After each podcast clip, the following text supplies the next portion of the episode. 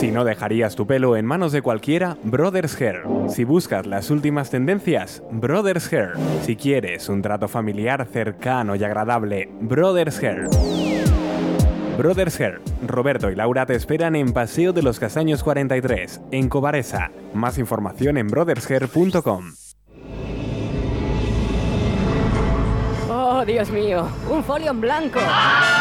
Atrévete a escribir. Escuela de Escritura Rinocerontes y Mariposas. Con María Ángeles Paniagua. Más información en el teléfono 696 22 0708. Un silencio. Un libro. Un anhelo. Batallas entre versos y letras. Lugar de encuentro entre gentes, puntos y comas. Palabras buscando un dueño. El lapicero azul. Hola, muy buenas tardes. Eh, hoy es martes, si no me equivoco, 9 de febrero, porque no sé en qué día vivo, lo digo todos los martes. Son las seis y media de la tarde, así es, son las seis y media. Seguimos grabando el programa a esta hora para que ustedes puedan escucharlo a partir de las 8 tenemos toque de queda y tenemos que ser obedientes. Eh, yo invito a todo el mundo que dentro de un ratito, a las 8, lo, lo escuchen en el sofá con una infusión, con un café, con una cervecita y mm, casi casi con una copita de vino de cebreros de la bodega Soto Manrique a ser posible. Yo les invito a que prueben eh, la viña de ayer. Eh, buenas tardes, César. ¿Tú con qué lo vas a tomar? Buenas tardes. Pues hombre, no lo sé, así me has pillado así un poco de imprevisto. ¿Tú que normalmente a media tarde tomas una cervecita, un café, un vaso de leche? Más que nada un café. Un café. Pues César escuchará el lapicero azul tomando un café. Y Pablo, buenas tardes. Pablo Macías, ¿tú con qué lo vas a hacer? Un té con una nube de leche. Ah, os veo muy, muy... Yo me lo tomaré, yo me lo voy a escuchar eh, probablemente con una copita de vino de Soto Manrique, si no con una buena cerveza. Eh, os invito a escuchar un poco de música y continuamos.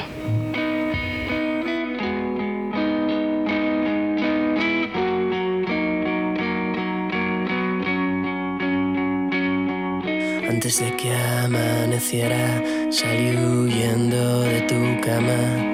En tu espejo un testamento, no nos queda nada. Dejé tu barra de labios y con ella un par de años de quererte por las tardes, de mañana sin llamarte. Tú me enseñas que se puede querer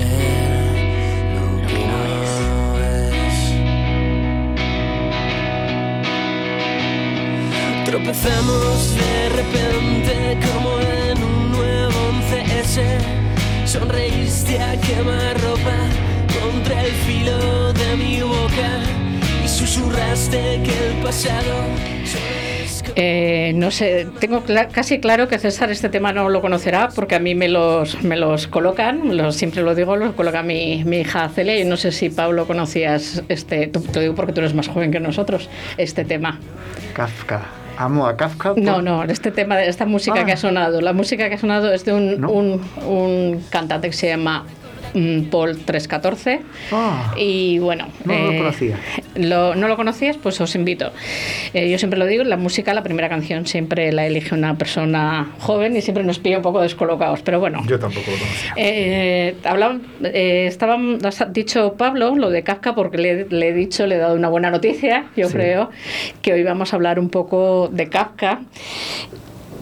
Y, y bueno, te lo debemos a ti. Yo tengo por costumbre, mis oyentes lo saben, cuando invito a alguien, meterme un poco ahí en sus redes, mm, intentar buscar lo que, lo que le gusta. Y encontré un vídeo que has colgado el día 23 de abril en, esta, en esto que organizó Boris Roza, que yo también, Rozas, que yo también participé, que nos invitó a los escritores a que leyésemos un texto nuestro o de otro autor.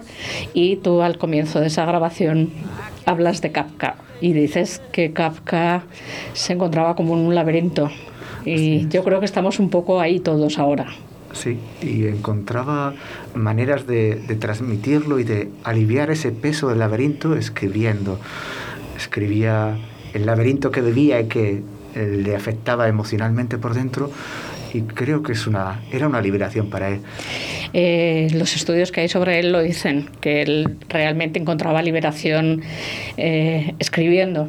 Era un personaje muy peculiar, una de las cosas más peculiares que tiene es que todo eh, está casi casi demostrado que tenía, si no es un síndrome bipolar, sí algunos brotes psicóticos, pero eh, socialmente estaba muy bien aceptado. Él no, no, no transmitía eso, era un, un, una cosa interior que él sufría. Al contrario, todo el mundo pensaba que tenía buen humor, que era una persona afable.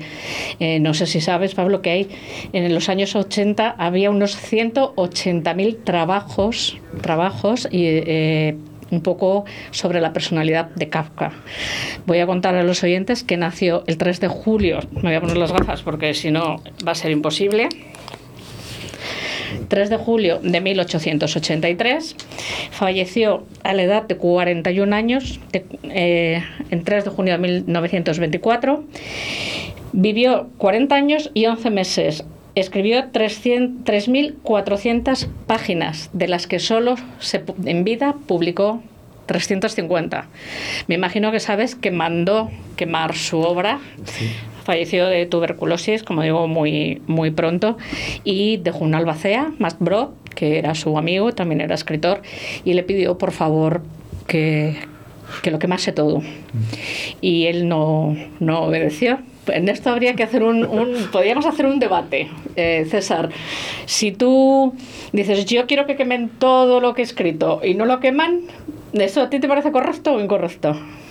Eh, desde el punto de vista lo mismo mío, si yo digo eso me parecería incorrecto, pero desde el punto de vista de privar al lector de, todo lo que ha escrito esa persona, me parece muy correcto, digamos, el acto de desobediencia. Claro, por, eh, porque piensas, si hubiese hecho eh, lo que le mandaron, no habríamos conocido, pues por ejemplo, el proceso. El proceso es una de las obras que tenía que, haber quemado y no la quemó, la publicó y la editó él. No sé si sabéis que, que no es exactamente como Kafka lo escribió, sino que lo ordenó y de hecho al final no debe de corresponder es nada con lo que Kafka pensaba. Me imagino que todos los oyentes saben, saben que Kafka es el escritor de Metamorfosis, esa novela que me imagino, Pablo, que te generará mucho desasosiego. Sí, la leí cuando tenía 18 años, más o menos, y me pareció la obra más genial que había conocido, pero rendida a la oscuridad. Es precisísima con los adjetivos y muy cuidadosa. Y mm, la leí como me cambió la vida. No puedo decir más. Bueno, eh, yo creo que es una obra conocida, pero aún así voy a contar a los oyentes. Eh, Gregorio Samsa, una mañana, después de una noche complicada, se despierta y se ha convertido en un escarabajo. Eh, para mí, Pablo, estarás de acuerdo conmigo, la primera escena cuando él intenta darse la vuelta en la cama y por culpa del caparazón no puede, es muy desasosegante. Es una sensación, además, eh, si empatizas mucho con el, con el protagonista, mm, hasta te falta el aire. O sea, me levanto por la mañana un día y, me he convertido en un bicho. Y a partir de ahí se sucede pues absolutamente Mm, todo, no, él quiere, no quiere que entre en su habitación, llega su jefe a buscarle porque no se ha presentado. Bueno, al final no lo voy a contar porque personalmente, no sé si estáis de acuerdo conmigo, tiene un, final muy triste. Es la presión del mundo, pero la refleja metafóricamente y por eso nos impacta, porque todos sentimos oscuridad en el mundo. Y pienso que en esa obra Kafka la, la refleja de una manera evidente y que te toca de algún modo, porque sentimos esa, esa pues enfermedad del mundo. Os contaré otra curiosidad, eh, que durante 46 años se ha litigado por quién tiene que tener su obra como su albacea Brod no cumplió con su, con su mandato. Él, después de la, de la Segunda Guerra Mundial, como eran judíos, eran judíos checos, eh, se fue a Tel Aviv eh, murió. Toda la obra de Kafka la heredó su secretaria. De su secretaria pasó a las hijas de su secretaria, hasta que el gobierno alemán y el gobierno israelí decidieron que las dos partes querían, querían la obra. Después de 40 años de litigios, al final la obra está, lo, no quiero confundirme, lo quiero decir exactamente, en la Biblioteca Nacional de Jerusalén, pero en Zúrich, con lo cual, bueno, se llegó a un término, se llegó a un término, a un término medio. Pues eso fue un poco Kafka. Ya te digo que normalmente eh, cojo una noticia o un escritor o escritora y me parecía que te iba a agradar saber cosas sobre Kafka, Paulo. Muchísimas gracias. Es un, decía su mujer que era una de las personas más maravillosas del mundo, conocer la mujer de Kafka. O sea que imaginaros qué tipo de persona era. Claro, tenía una, la autoestima por los suelos, pero agradezco muchísimo que, que, llegase nuestra obra a nosotros y me parece una, un acto de, de, cariño el que la publicase, porque creo que tenía esa intención. Y Kafka no se veía, no se veía a sí mismo. De todas formas, el libro, es una, esta otra anécdota, se libró de mucho muriéndose tan joven, aunque tu, debió de tener una, murió por tuberculosis, con un, bueno, una enfermedad tremenda entonces, y sus hermanas fallecieron en campos de concentración. Entonces, bueno, eh, no voy a decir que qué bien que se murió pronto, pero bueno, digamos que eh, evitamos ese sufrimiento. Vamos a escuchar un poco de música.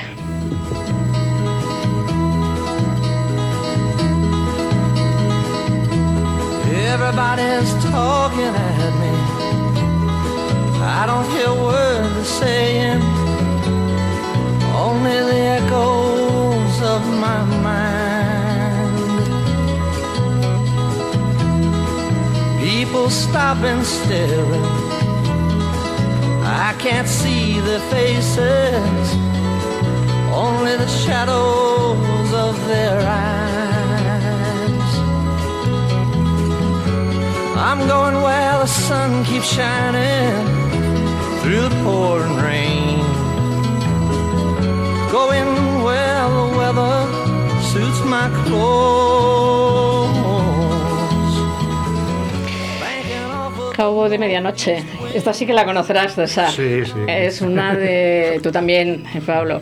Es una de mis canciones favoritas. Banda sonora original de la película del mismo nombre. Está basado en una novela, además.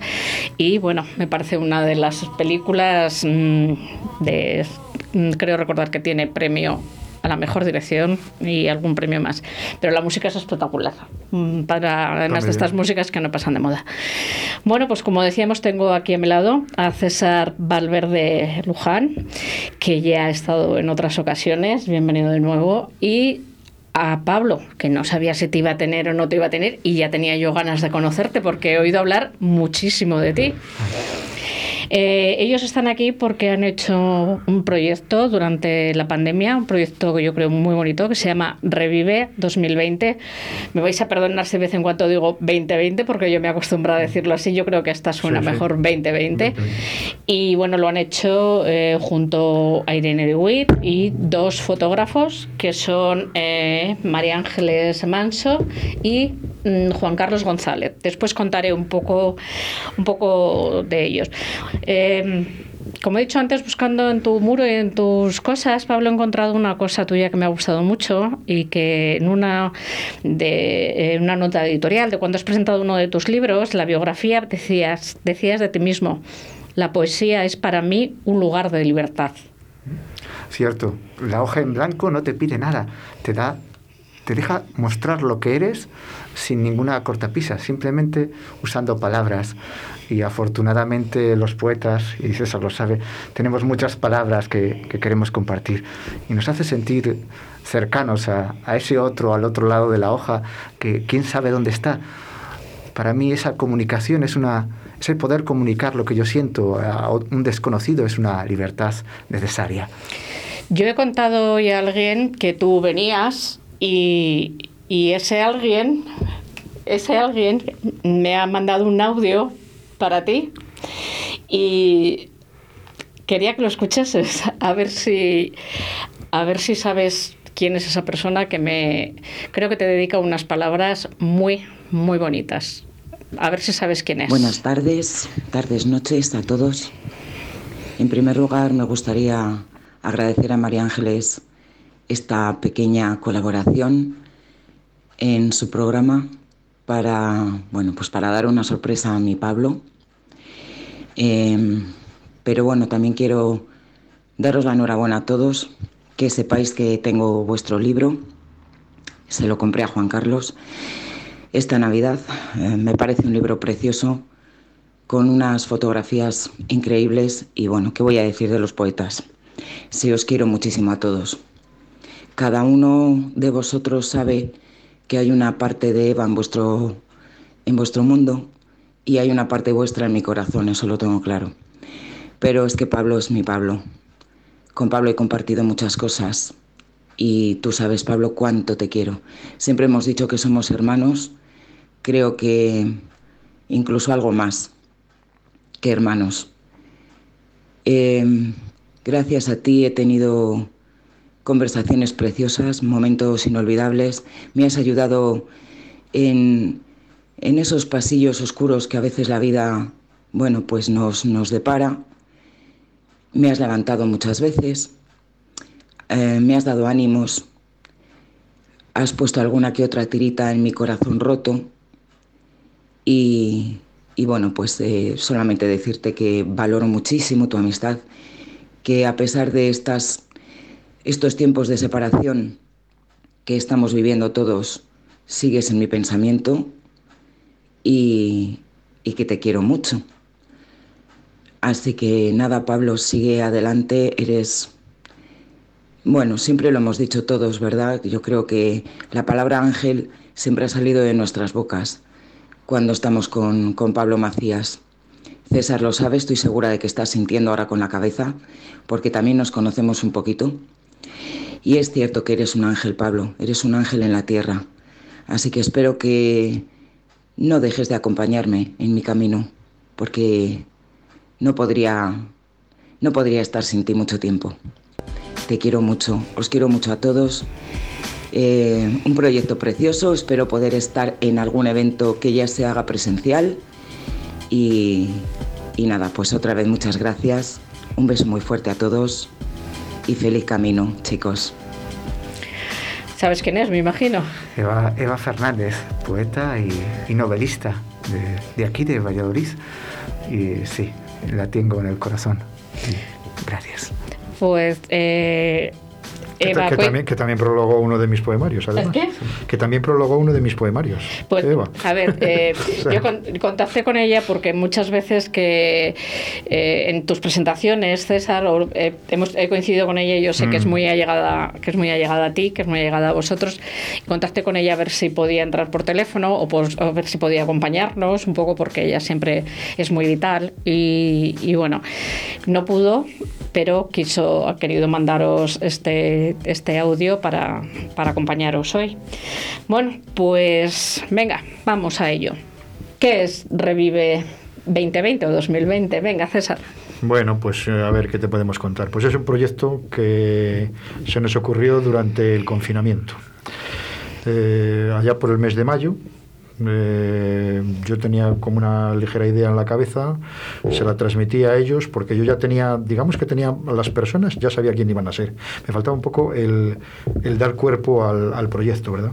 Entonces les dije, bueno, a mí me parecía interesante hacer una exposición en la cual combináramos fotografía con poesía y además viéramos un poco todas las vivencias que hemos tenido, todas las sensaciones, todos los sentimientos durante esta época de, de pandemia, que fuéramos capaces de expresarlo de modo visual y además de modo poético. ¿Os parece bien la idea?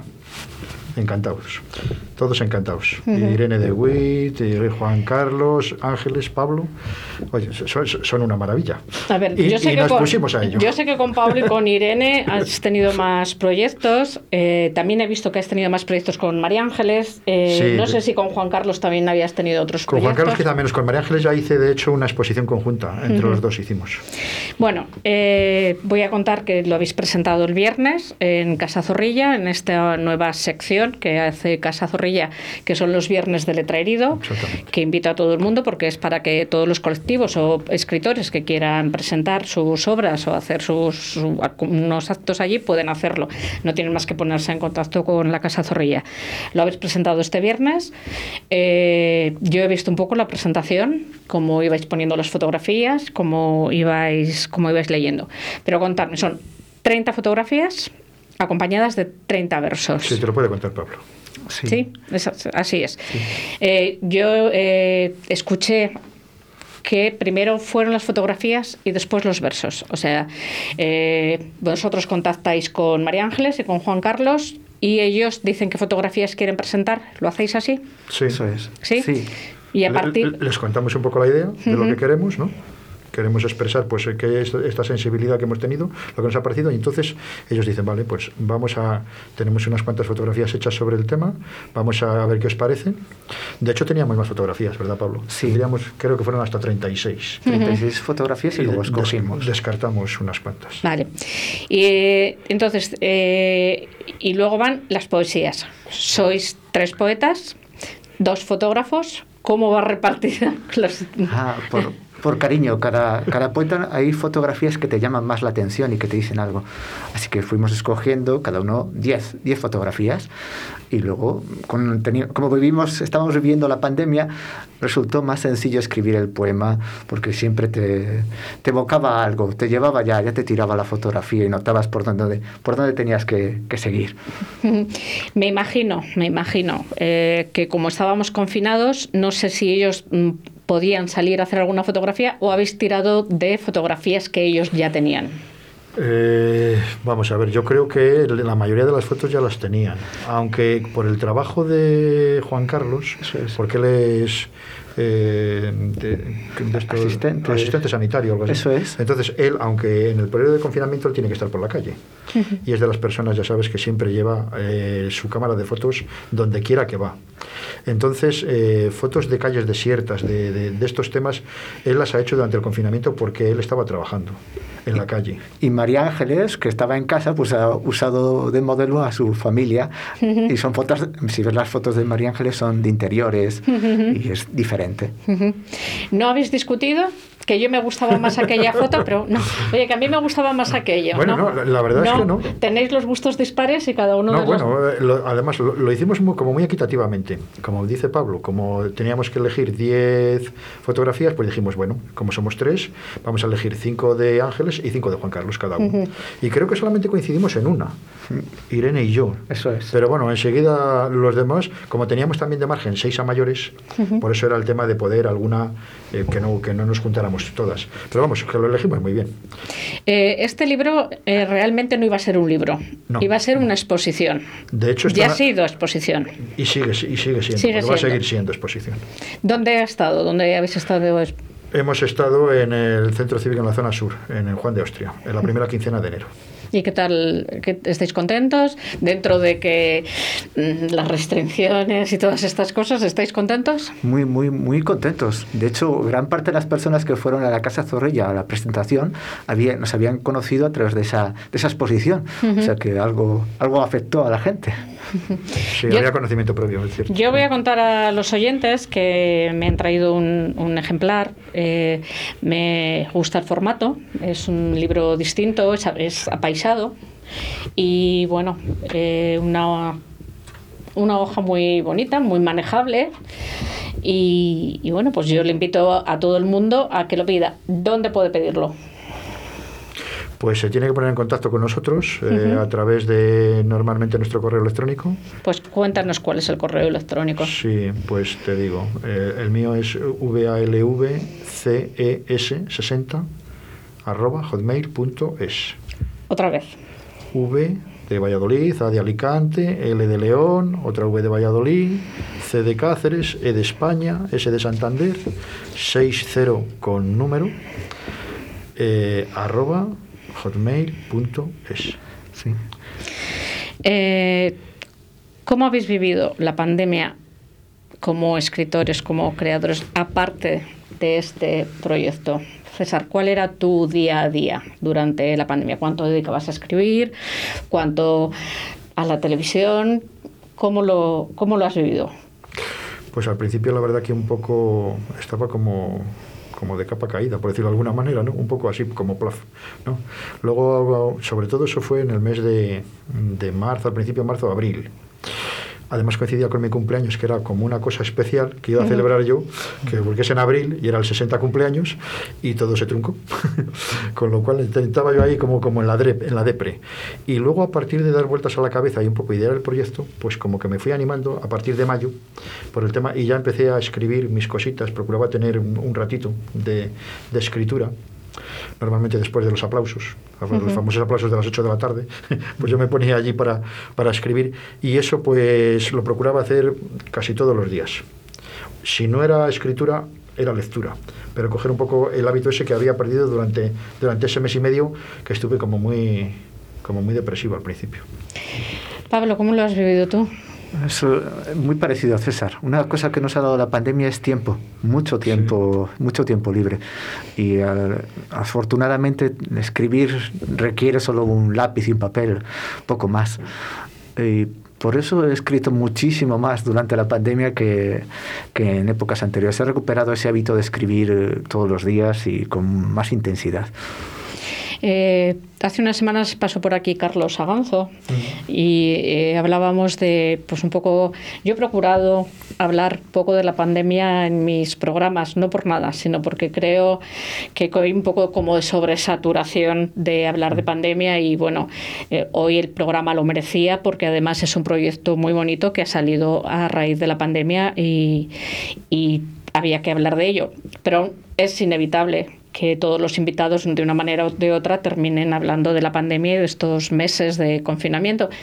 Y hablaba, coincidió con, con estaba Carlos Aganzo y Chuchi Soto de las bodegas Soto Manrique y decían que durante la pandemia en las casas han disminuido las bodegas y han aumentado las bibliotecas. Mm.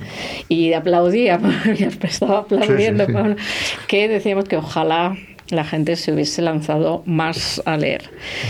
Yo te voy a decir, Pablo, como anécdota que lo llevo contando desde que empecé en septiembre, que yo mucho tiempo, mucho tiempo no he tenido de sobra, porque mm, luego ha pasado una cosa muy curiosa, que a mí todo el mundo me decía, como ahora no tienes programa, me corriges, como ahora no tienes programa, me lees, como ahora no tienes programa, y yo al final, pues la verdad es que tiempo no me ha sobrado, pero bueno, encantado de la vida. Eh, ¿Qué tipo de libro has leído durante la pandemia, César? ¿O lo que caía? Pues mira, me estuve leyendo el segundo de este de Posteguillo, de, de Yo Julia, y luego me pasé a leer el de Pérez Reverte, La línea de fuego. Pablo, ¿qué has leído? ¿Poesía? Poesía, sí. Y curiosidad por internet, que por internet también hay mucho, hay muchísimos mundos, sobre todo blogs, y estuve buscando mundos. ¿No habéis hecho bizcochos? Sí. Pablo sí. bizcochos, ¿tú no? No, yo hago quesadas. Ah, bueno, pero, pero habéis cocinado. Sí, habéis cocinado. a mí la repostería me gusta. Ah, o sea, que tú es de antes, no de, ahora. Eh, no sé si sabes que ahora hacemos un programa de radio por la mañana que se llama En un lugar de la panza, los jueves de 12 y cuarto a 1 y cuarto. Ah, y eh, hacemos, intentamos con literatura y gastronomía, de vez en cuando damos una receta. Además, es que nos dan la receta, no sé si conocéis a, a Xavier Gutiérrez, que es uno, trabaja en marketing con Arzac y es escritor de novela negra. Y él, bueno, de vez en cuando nos da una receta. Hace pocos días la dio Chisco de la Garrocha. Sencillas, pero bueno, que están muy ricas. Durante el confinamiento, eh, también se organizó un certamen, que sé que lo sabéis, porque eh, son poetas muy allegados a vosotros. Lo organizaron Boris Rozas y Fran Soto con el grupo Perversos. Y ellos organizaron... Eh, lo que ellos dijeron entonces, primer y último certamen poético desconfinados hicieron con dos, con dos tramos de edad, de más de 18 años y menos de 18 años. Voy a ir a la chuleta porque no quiero que se me olvide los ganadores, pero bueno, la diré luego cuando... cuando... estuvieron en la Feria del Libro, que además con los ganadores estuvieron en la Feria del Libro recitando sus poemas y era un acto precioso, con música. Pero antes hicieron una entrega muy bonita en, en, el Campo Grande. Yo al, al a, a, la feria no pudo llegar porque ese día tenía programa y no pudo llegar. Pero bueno, eh, era esos momentos que ya empezábamos a salir, hicieron la entrega en, la acera de Recoletos, en el, Campo Grande, y la verdad es que fue una gozada otra vez volver a ver a todo el mundo. Y bueno, pues ellos han vuelto a, han vuelto a convocarlo con otras bases, con otras condiciones, un poco distinto, y nos ha pasado lo mismo que antes. Yo llevo detrás de Boris y de Fran cuatro programas para que vengan aquí a presentarlo. Repito que desgraciadamente los escritores no vivimos de la escritura, sino de nuestro trabajo, con lo cual, como este programa ahora es antes, no nos ha quedado más remedio que nos lo mandasen por audio. Buenas tardes, María Ángeles. Un saludo para ti y para tus oyentes del Lapicero Azul. Con estas cosas del toque de queda, pues no nos podemos ver en la radio, pero me permitirás que te mande este pequeño audio con las bases de Desconfinados 2021, que sé que lo vas a comentar ahora en tu estupendo programa. Desde aquí te lo agradezco en mi nombre y en el de Fran, de Perversos, que como sabes somos un poco los, los padres de la criatura, ¿no? Bueno, esta segunda edición quiere avanzar un poco en la iniciativa que pusimos en marcha el año pasado durante el confinamiento, que para nosotros fue un éxito y por eso queremos seguir adelante con un pequeño matiz que sí que quiero hacer constar en las bases. Este año ampliamos el espectro y queremos que todos los poetas residentes en Castilla y León puedan participar no solo en Valladolid, lo cual supone una novedad, porque claro, la presencia de autores va a ser más, eh, más prolífica que el año pasado. También hemos aumentado el número de versos, María Ángeles. El año pasado era hasta 30 versos, este año es hasta 50. Otra novedad, el tema es libre. El año pasado el tema era el confinamiento, en un sentido muy amplio de la palabra, claro.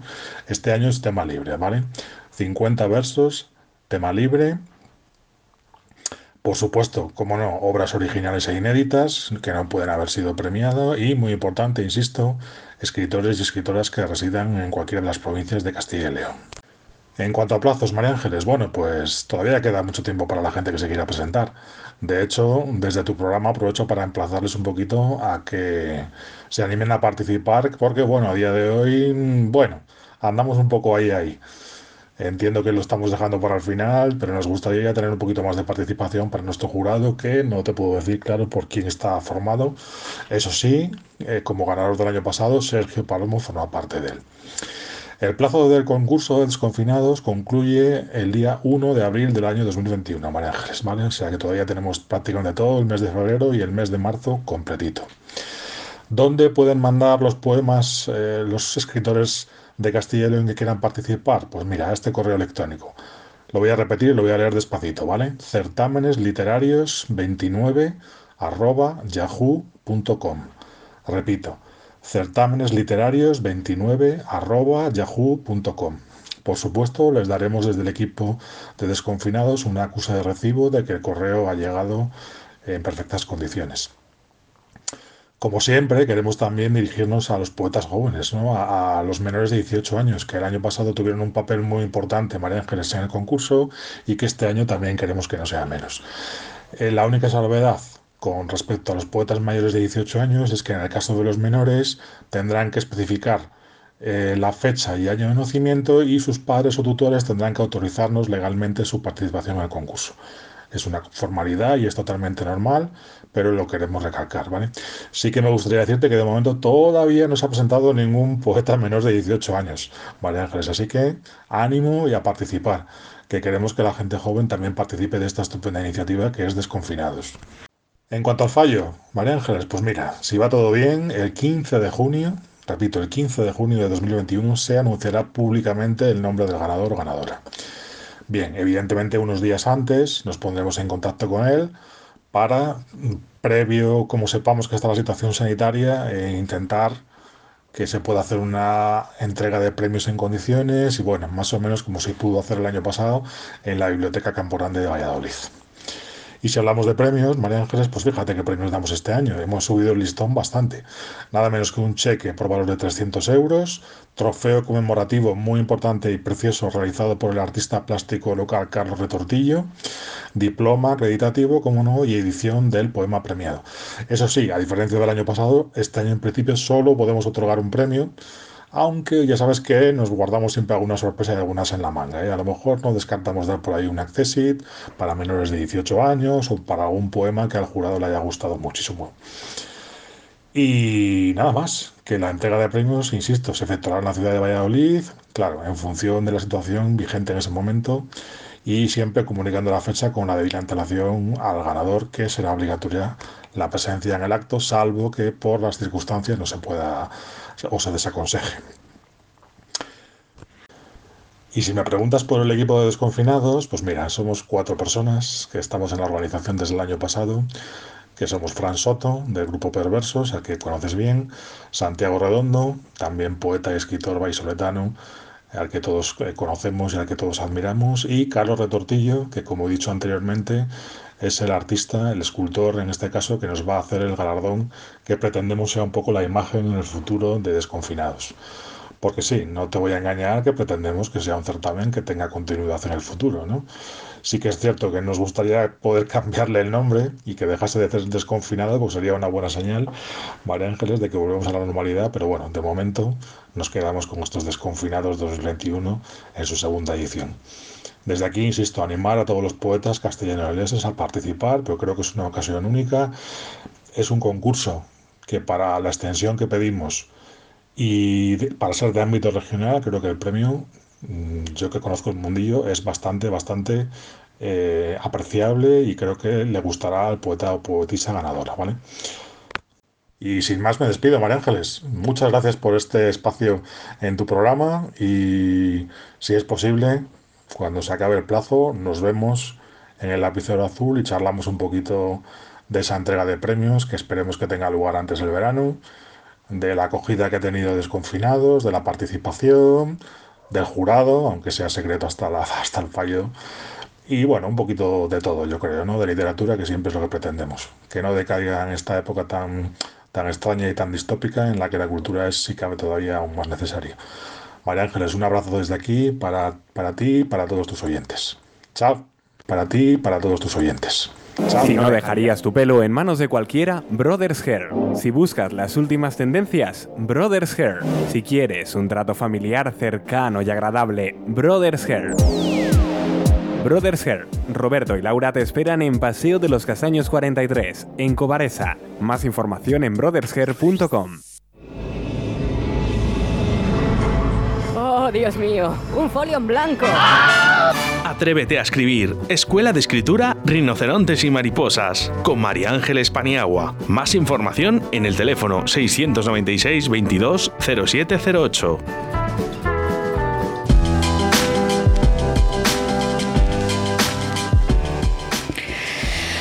Bueno, pues quiero recordar quién fueron los ganadores del año pasado, que os van a sonar todos, me imagino que les conocéis. Ganó el primer premio mayores de 18 años Sergio Palomo, tuvieron accesit Ruth Iglesias y José Ignacio García y quedó finalista eh, Juan Pizarro. Me imagino que los conocéis a todos. Y menor, eh, menores de 18 años que estuvieron por aquí además a leer sus, verbos, sus versos, Lara Nieto, Clara García y Esther Callejo. Estuvo por aquí Clara contándonos un poco, eh, pues, pues yo creo que será una gran escritora porque le gusta y estaba muy ilusionada. Y bueno, eh, decirle a Boris que muchísimas gracias por este audio, que estamos pendientes de que vengan por aquí efectivamente él a presentar el breve tratado para las casas con peces y Sergio para presentar este poemario que le ha puesto este nombre tan fácil, tan fácil, que a ver si me sale algo así como Versamáticas del ámbar o sea, una mezcla entre verso y matemáticas. Bueno, eh, ¿vais a participar vosotros en, o, o, tenéis conflicto de intereses? A ver. No, ni mucho menos. No, les Sí. queremos. Sí, sí, vais a participar. Además, Sí. eh, esta vez, eh, a mí me parece importante, no sé si estaréis de acuerdo, que los certámenes literarios, sean de poesía o sean de narrativa, ya empiecen a tener una dotación económica y empiecen a estar un poco mm, valorados. A mí me parece que es un logro importante que hayan conseguido poner eh, un dinero Sí. para el ganador. Me parece que es una...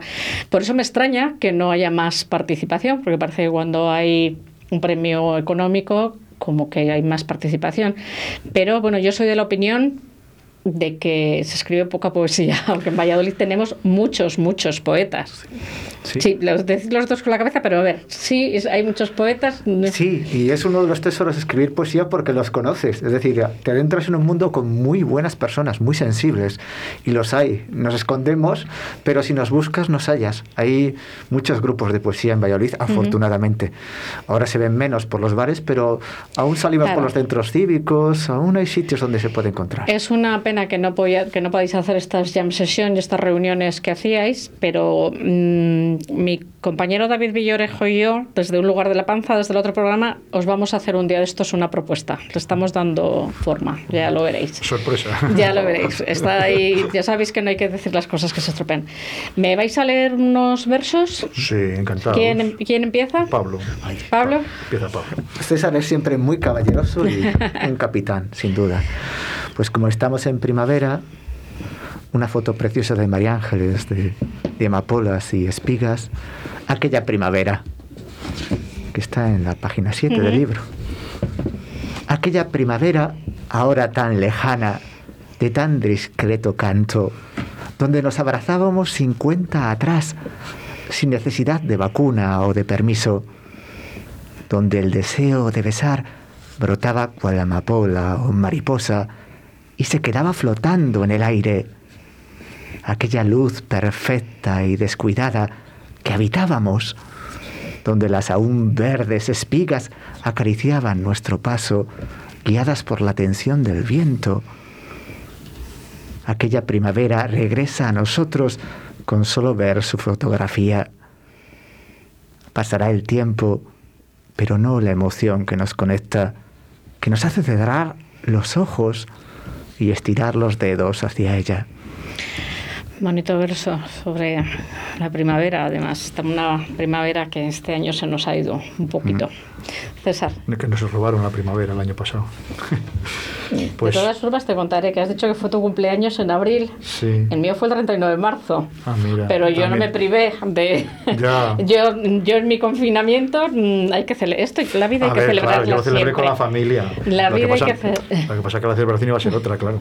Y lo mío era redondo porque era eh, eh, en 1960, 60 Sí, años. Sí, sí. Era, Bueno. era la curiosidad esta, pero bueno. Redondo, redondo todo. Sí, mira, yo voy a leer, eh, porque a mí me gusta mucho este poema y la foto, es el- la página siguiente. Es un poema de Irene de Witt y es una foto preciosa, de, eh, es como la niebla, eh, ¿verdad? Es Una la niebla está- típica, no sé si es de Valladolid, pero es esa Valladolid. niebla que nos caracteriza, que además Sí. yo creo que en esta fotografía se ven estas cencelladas, Sí, muy típico de Valladolid. Como, como muy nostálgica, muy bonita. Es de Juan Carlos González. Exactamente. Y el poema es de Irene de Witt, que es precioso y dice, este azul de vida. Este azul de vida vive porque sabe en mí su paso, su nombre. Azul jubiloso el mundo que nos sostiene. Celebra así el aullido, el aquí, mi tierno instante. Asombro jugoso en la memoria. Imagen en ti donde mar y libre. Imagen de ti donde azul y las olas. Voy a aprovechar para mandar un saludo a, a Irene, que además un, saño- un saludo con anécdota durante la pandemia, como ella es- además de escribir mm, de esta manera tan maravillosa, es logopeda, y me echó un cable muy importante con un trabajo de mi hija. Así que le mando un saludo muy fuerte. ¿Quién lee ahora? Pablo, me imagino. Irene es un tesoro. Yo también voy a leer uno de Irene. Es que la queremos mucho y el que no haya podido venir aquí, un poema de Irene que está en la página 12, con una foto preciosa de María Ángeles Manso, que es una playa, una playa en un cuerpo de mujer, y que se titula Cuando el beso, cuando el beso y no la lluvia, o en un altar los mares, decidida pienso, este alimento de boca dulce dará de mí lo que abandono. Hemos dicho que, de- que era de Irene, también este, este verso. Precioso, Irene. Bueno, eh, vamos a ir a por un otro César O elige tú si quieres. y mientras a ver si nos contesta el teléfono Chuchi, de todas formas lo voy a contar a nuestros oyentes. A estas horas del programa normalmente eh, conectamos con, con Chuchi Soto de las bodegas Soto Manrique, patrocinador del programa, y llevo detrás de él así como cuatro programas porque quiero que me hable de un vino espumoso que tienen en su bodega y porque además quiero que me quiero que me cuente cómo se dice, porque es algo así como Ainat una cosa, una cosa así. El caso que, bueno, que está muy ocupado y las últimas semanas no, no podemos hablar, pero bueno, yo lo sigo diciendo. Mm, te sigo esperando, Chuchi, para que me cuentes qué es este, este vino Ainat, creo que se dice así, ya me corregirás el día que entres, y que es un, un espumoso. Vamos a seguir con un poco de poesía, que, sí que está. Vamos a ver, eh, buenas tardes, Chuchi. Hola, buenas tardes. ¿Qué tal, María Ángeles? Pues bien, y tú, estaba ya echándote en falta y hablando de este vino que llevo detrás de ti cuatro semanas. Y dime si se dice así, Ainat. Bueno, se escribe Inat, se puede pronunciar Ainat, Inat, ¿no? Yo es que soy de francés, soy de francés de toda la vida, Chuchi, ya lo sabes. bueno, a gusto el consumidor, que se dice. Vale, ¿tú cómo lo, ¿tú cómo lo dices? Bueno, Realmente lo digo siempre INAT, porque lo de INAT, que como ya es eh, un tema tan manido, ¿no? Con todas las nuevas tecnologías y demás, pues me sale siempre más INAT, pero bueno, se puede pronunciar de las dos maneras, ¿sabes? Pues lo primero se trata Dime. El, sentido el sentido es un poco bueno la palabra nat indica ya su, su, significado no que es un vino totalmente natural es un vino eh, que el mosto de la uva sin ningún tipo de adición de ningún producto fermenta dentro de la botella entonces el, eh, digamos que el, gas que genera pues queda queda atrapado dentro de la botella y por eso es un vino espumoso no entonces se trata de dar el sentido de natural y de ponerle un poco al día no sé en toda esta tendencia que hay de, de, productos naturales eh, eh, que realmente están teniendo cada vez más aceptación en los mercados sobre todo en mercados nórdicos eh, pasó el otro día por un lugar de la panza Marcos Sillera y, y contaba un poco cómo era el, proceso de hacer estos vinos, que no sé si es exactamente, lo diré mal también, un fresante. No, bueno, cambia un poco, ¿no? Eh, lo que lo que hace Marcos en, en, en Hillera, como tú bien dices, es un, es un frisante, que bueno, es un vino con, con 5 grados, 5 grados y medio de alcohol, eh, que digamos que es mezclar mosto. El proceso de elaboración es, es diferente a lo que es un, un, un natural, que es el método, el método de INAT, eh, que es, eh, digamos que es el método ancestral de fermentación de espumosos. Es un espumoso seco con, con 12 grados, 12 grados y medio de alcohol que fermenta dentro de la botella. Pero ya solo en la graduación ves que hay una diferencia entre un vino y el otro. Los métodos de elaboración son similares, aunque las características, pues cuando tú abres, pues siempre encuentras eh, burbujas, lo cual les asemeja, ¿no? Entran dentro de la categoría espumoso. Eh, mm, de la ficha de este, de este vino espumoso, como siempre hay cosas que me llaman la atención, porque como no tengo ni idea de esto, ¿qué es 1005 de densidad? 1005 de densidad. Bueno, el, mosto, sí, el mosto cuando, cuando empieza a fermentar empieza en una densidad y va bajando la densidad hasta que llega a 990, que es cuando el vino está seco. La densidad se mide pues porque el azúcar se va convirtiendo en alcohol, ¿no? Entonces va bajando la densidad y cuando está en 1005, que ya es una, digamos, de, desde pues aproximadamente 1180 a 1005, eh, en ese momento es cuando se embotella. Si la embotelláramos antes, incluso estallaría la botella. Entonces, controlamos la densidad en 1005 aproximadamente y durante la vendimia, cuando está fermentando, hacemos ese embotellado, lo metemos en la botella, el vino queda atrapado dentro de la botella y ahí sigue, sigue generando gas carbónico, que es el que queda eh, dentro, dentro de la botella integrado en el vino. Entonces, dentro de la botella pasa de 1005 a, no, a 990, que es cuando está seco. Mm, me, cuando pase todo esto, ¿me invitas a la bodega un día? Te lo estoy diciendo en serio, ¿eh? Por supuesto. Porque todos los, todos los martes me cuentas cosas de vinos impresionantes y yo ya quiero, quiero verlo. Eh, Como ves, tenemos mucha imaginación. No, sí, aburriros no os aburrís.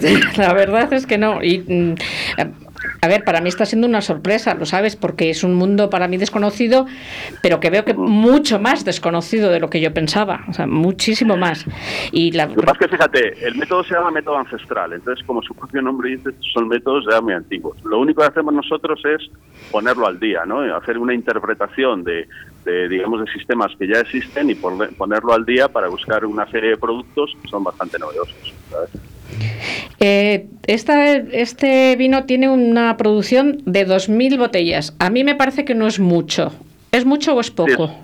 Es, es, muy poco, no hacemos mucho porque, como te comentaba antes, el embotellado lo hacemos durante la vendimia, que es una época de muchísimo trabajo, ¿no? Entonces, siempre supone un esfuerzo añadido el, el, el, hacer el embotellado y demás. Entonces, son vinos de, de tirada muy pequeña y luego que van a mercados no son mercados de gran volumen, son mercados, como he comentado antes, de pues de, de países o de, o de personas que buscan producto absolutamente natural, sin ningún tipo de adición de ningún producto de ningún producto químico. Es un vino que no tiene ni sulfuroso de protección. Entonces es un producto libre de cualquier de cualquier producto añadido.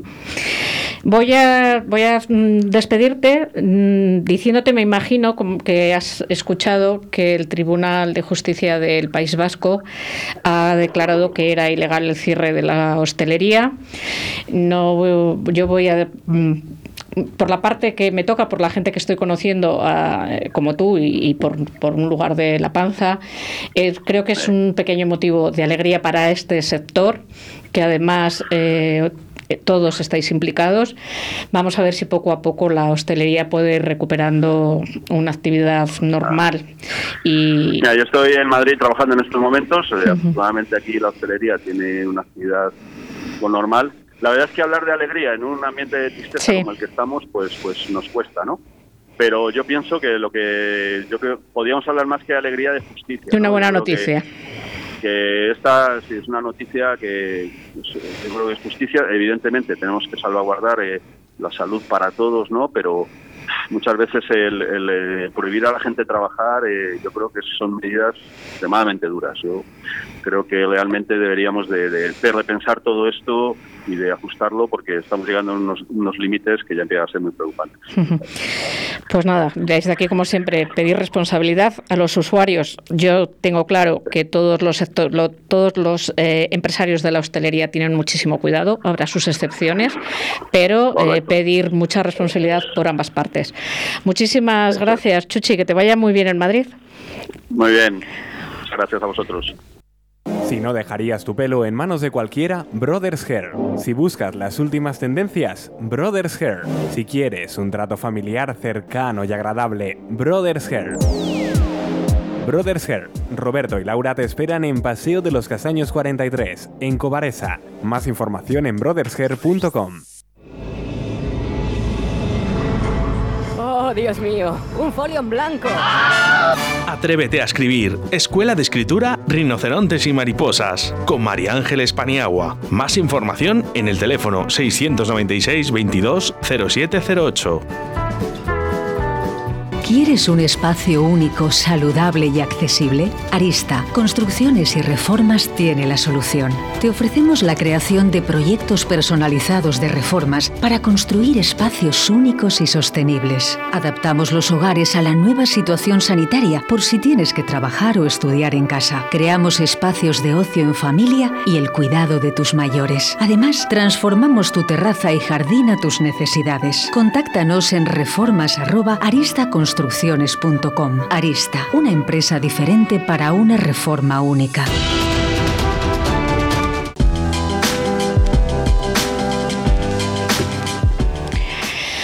Bueno, pues le hemos pillado por las orejas así casi, pero le hemos pillado. Eh, ¿Nos ibas a recitar un, Sí, sí, bueno, teníamos aquí, como hemos hablado de Kafka, pues casualmente que hemos abierto el libro por una foto que es muy bonita, de Ángeles Manso, en la página 48, y que hemos titulado la foto Bella Metamorfosis. Como verás, es una mariposa que da la casualidad que se ha posado como una especie de cactus, ahí, ¿verdad? Con pinchos.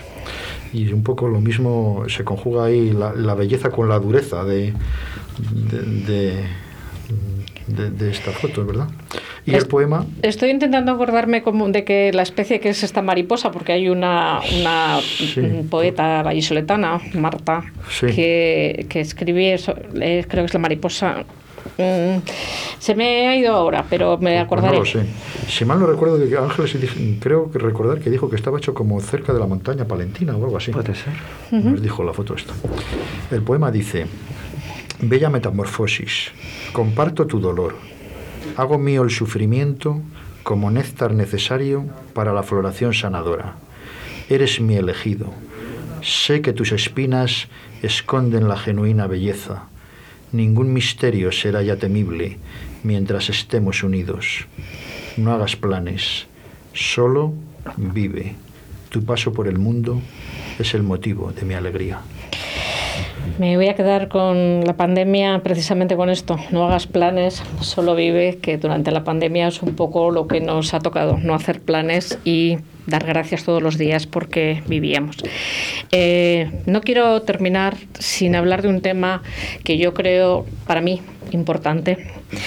Eh, tanto Pablo como César hacéis una, o habéis hecho por lo menos una labor social, yo creo que importante. Yo sé, Pablo, que en el año 2016 te dieron un premio en el Benito Meni por tu labor como voluntario. Te lo dieron nada más y nada menos con Fernando Guillén Cuervo, te lo dieron con Cascajares, con Dehesa de los Canónigos. Un reconocimiento a tu labor en el Benito Meni. Te doy la enhorabuena. Para mí ha sido una grata sorpresa encontrarme con esta noticia. No sé lo que fue para ti recibir aquel, aquel premio. Eh, era, eh, es como un punto, un punto de decirte, ah, pues en los años, eh, llevo muchos años como voluntario en el Benito Meni y César tiene también un montón de actividades sociales y por muchos colectivos hace lo, lo cuente, lo cuente, pero es que nos sentimos impulsados a, a hacer algo por el mundo porque lo notamos que lo necesita, que nos necesita, que necesita un pequeño cambio hacia, hacia algo más sensible. Y César te contará qué, hace. César, eh, lo tengo por aquí apuntado. Eh, yo sé que él ha hecho espectáculos de música y poesía para mm, recoger dinero para el Banco de Alimentos, para asociaciones que tienen que ver con la parálisis cerebral y con los accidentes cerebrales sobrevenidos. Uno, un síndrome muy rarito que se llama el aullido. El, eh, sí, el, síndrome 5P, también llamado aullido de gato. Aullido de gato. Eh, que afecta a los niños. Por eso no quería dejar de bueno, de dar visibilidad a esto que hacéis, que no solo hacéis cultura y poesía, sino que además lo hacéis con un, con un fin social que me parece importante. Daros las gracias.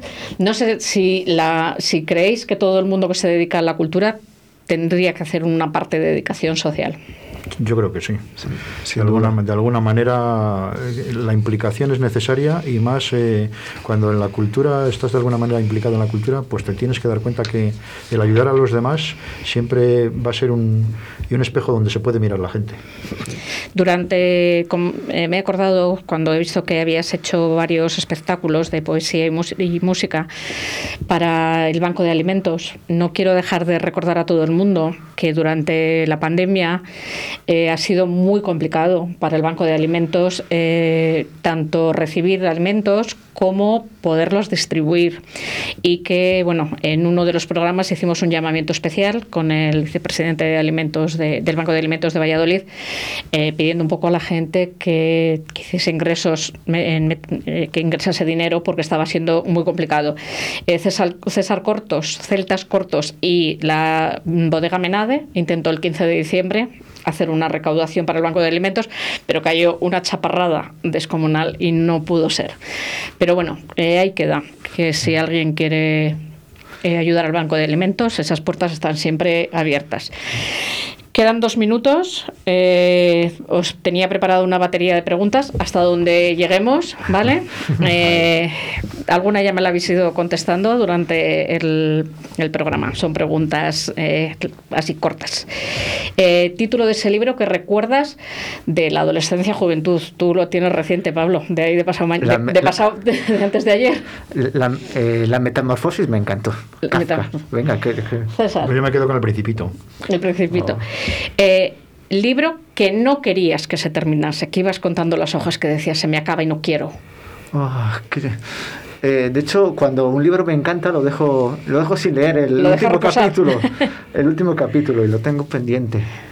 Ah, hace mucho, Mm, ¿Qué me pasó eso? Eh, es que respondas César, que ahora se me acuerda. Pues no sé, quizá el hereje. Me, me, me, me, ¿Te gustó el me hereje? enganchó. Lo- te lo dejo ahí pensando, ¿eh? pero no pienses mucho que vienen más preguntas. Ese que no pudiste terminar, por más que lo intentabas, no podías. No Ye- podías con él. El Ulises de Joyce. Bueno. Llega a la página 1000 y ya. Tú y media humanidad. Bueno, que llegaste. Tú y media humanidad, César. Los pilares de la tierra. Bueno. Eh, ¿Cuál es el libro que tenéis ahora en la mesilla, en la mesa? ¿Cuál es el que tenéis entre manos? ¿Qué libro estáis leyendo ahora? Aparte de Revive 2020, que lo leéis todos los días. ¿Qué libro tenéis? Mm, Tengo un libro de poesía eh, de Amado Nervo, eh, Perlas creo que se titula, sí, pero un regalo de un amigo. Y, y estaba leyendo, ah, de paso, es que me encanta descubrir Doctor Cibago, pues Boris Pasternak me encantó. Y estaba leyéndolo otra vez. Así que leo, muchas, leo varias cosas a la vez, normalmente. César. Pues yo andaba con Manolo García y su El fin del principio.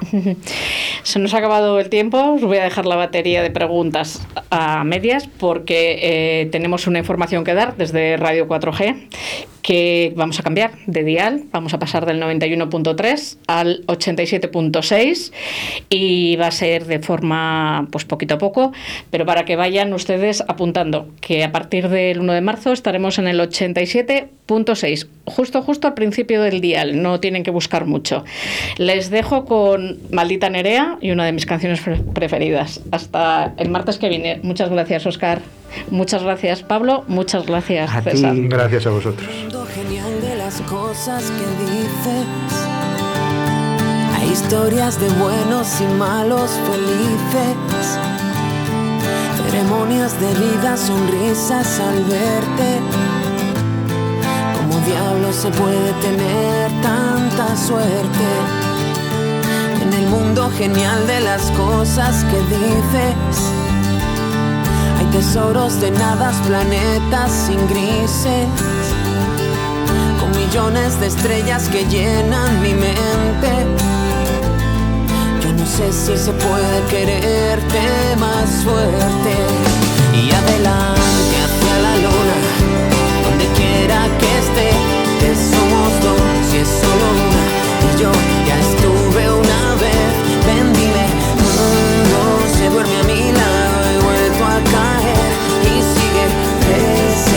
llevo en mis manos, ya no te puedo perder. Y a ese mundo genial de las cosas que dices, no le faltan ni amor, ni verdad, ni matices. Un secreto entendido al calor de tenerte. No me faltes mi vida, no puedo